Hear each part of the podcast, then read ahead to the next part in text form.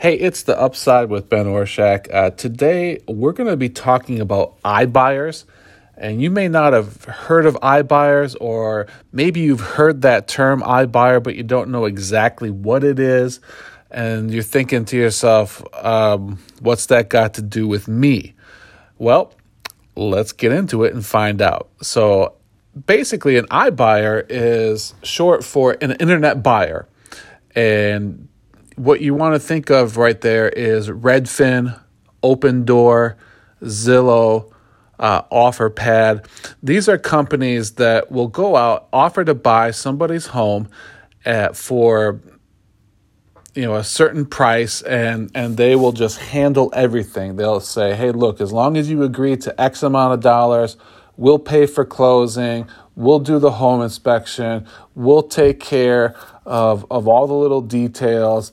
And and we'll we're going to make sure that you know you get your money fast, quick, no hassle, okay?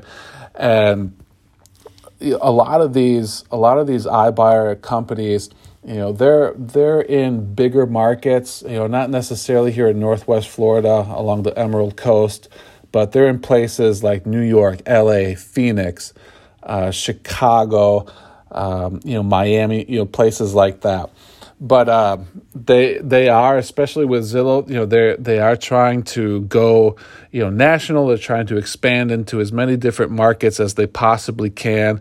And there there are some you know some benefits you know to that, and there are some disadvantages to it. Uh, some realtors, you know, you know, they they get bristled at it and say, "Oh, they're trying to take over the industry," and "Oh, they're they you know, they do this or that or the other." And you know, honestly, None of that stuff bothers me because when you get right down to it, uh, real estate is not transactional, but it's relational. And if you have a good relationship with somebody, you trust somebody, you like somebody, you know somebody, uh, you, are not going to be too concerned about an iBuyer. So, anyway, um, iBuyers, though, they purchased just 0.2% of homes sold across uh, 418 in uh, United States metros in the third quarter. All right, and, and this is from uh, FloridaRealtors.org uh, by Carrie Smith here. So let me give credit where credit is due. But uh, they only bought 0.2% of homes in those metro markets in the third quarter because, quote, the hotter the market, the less attractive it is for home sellers uh, to use an iBuyer. And so that kind of gives you a good uh, idea and insight in, into what they're all about. Okay. So basically, what it is is that when the market is hot, when it's a seller's market and home prices are going up and there's a lot of equity in homes, you know, homes are going to be selling for top dollar. Sellers, they they're not looking for you know a, a quick cash offer and you know and necessarily no hassle close because here's the thing um, that quick cash offer and no hassle that comes at a price. And they're not going to offer when i say they you know an, an ibuyer right they're not going to offer you top dollar on that they want to try and get the house below market value and then what they'll do is they'll come in and they'll make some you know some changes to it some cosmetic things or, or whatnot and then they're going to turn around and sell that and they want to sell that at, at a profit so they're they're like a combination of a flipper and and uh, a wholesaler in the sense that they're trying to get that that deal that's that's below market value. Now, you know, like I say, when when it's a hot market like that and there's a lot of home equity, you know, sellers don't want to you know they, they tend to shy away from that because they want top dollar. Uh, the other thing with you know with iBuyers, especially when when they're being done by you know a major company, and you know, and I'll, I'll use Zillow only because it's a common name. Everybody knows what Zillow is, right?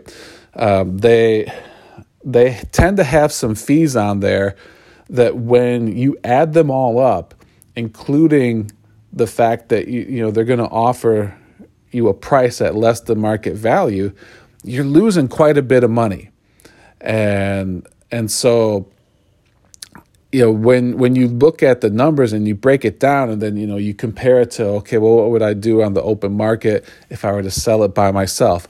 Okay what would it you know what would it be on the open market if I was using a realtor to list.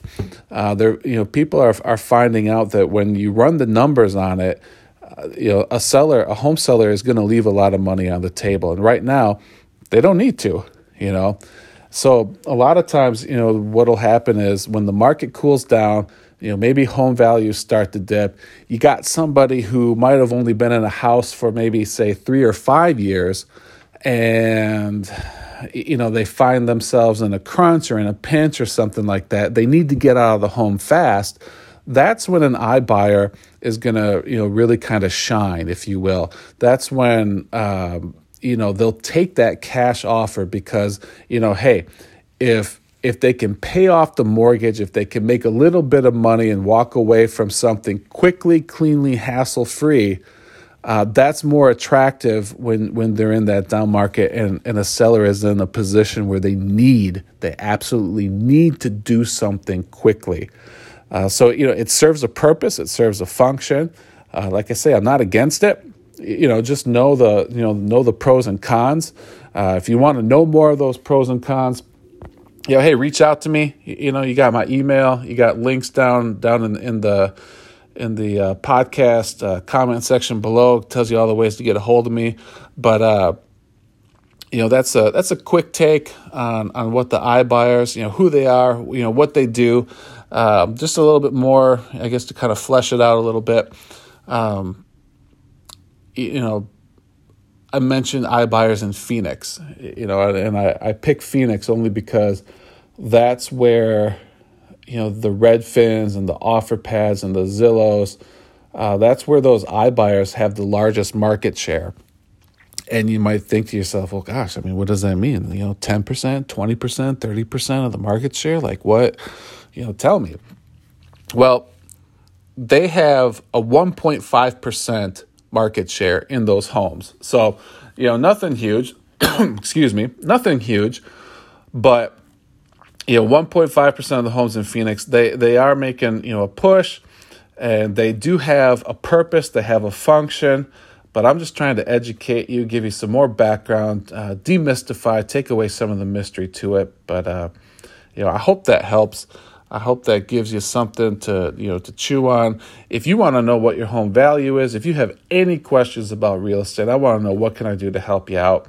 You know, get a hold of me, contact me, send me an email, text, whatever and uh, I'd love to chat with you. So, hey, that's it for today for the Upside with Ben Orshak. Thanks a lot for listening, and we'll be in touch soon.